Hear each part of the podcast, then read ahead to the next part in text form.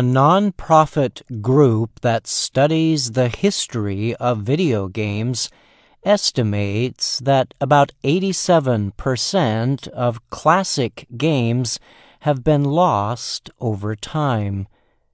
The estimate was recently published in a study by the Video Game History Foundation. The foundation aims to preserve, celebrate, and teach the history of video games. It also leads public events to raise awareness about historical classic games. The study suggests most classic video games are currently completely unavailable to people who want to buy them. This makes such games critically endangered, the organization said.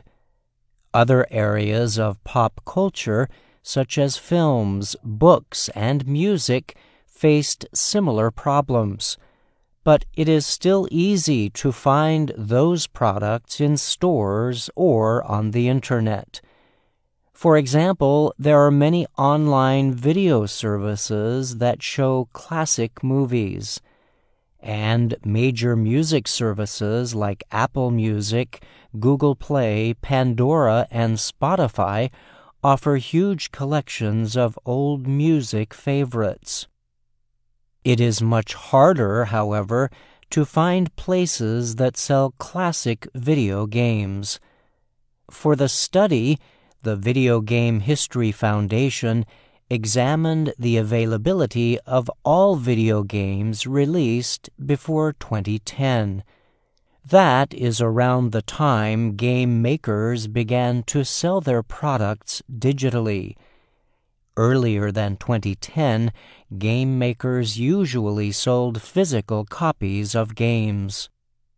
The nonprofit group says it used a list of 1,500 video games provided by the online information website Moby Games.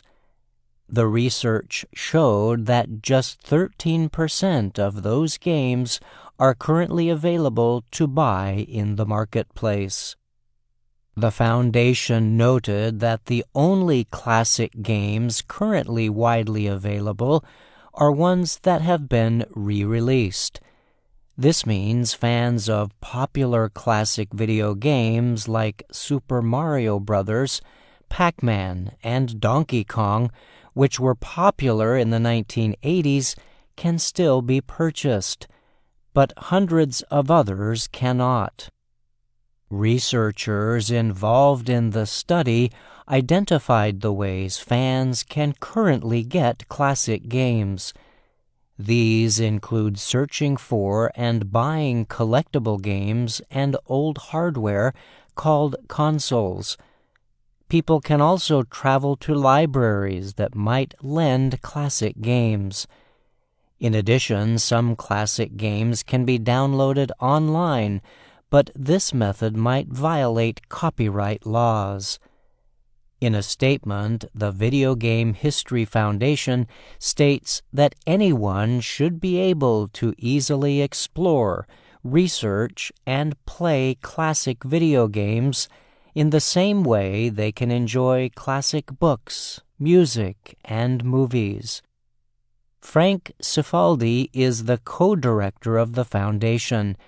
He tweeted, Nine out of ten classic video games are no longer available, and that number is unlikely to get any better.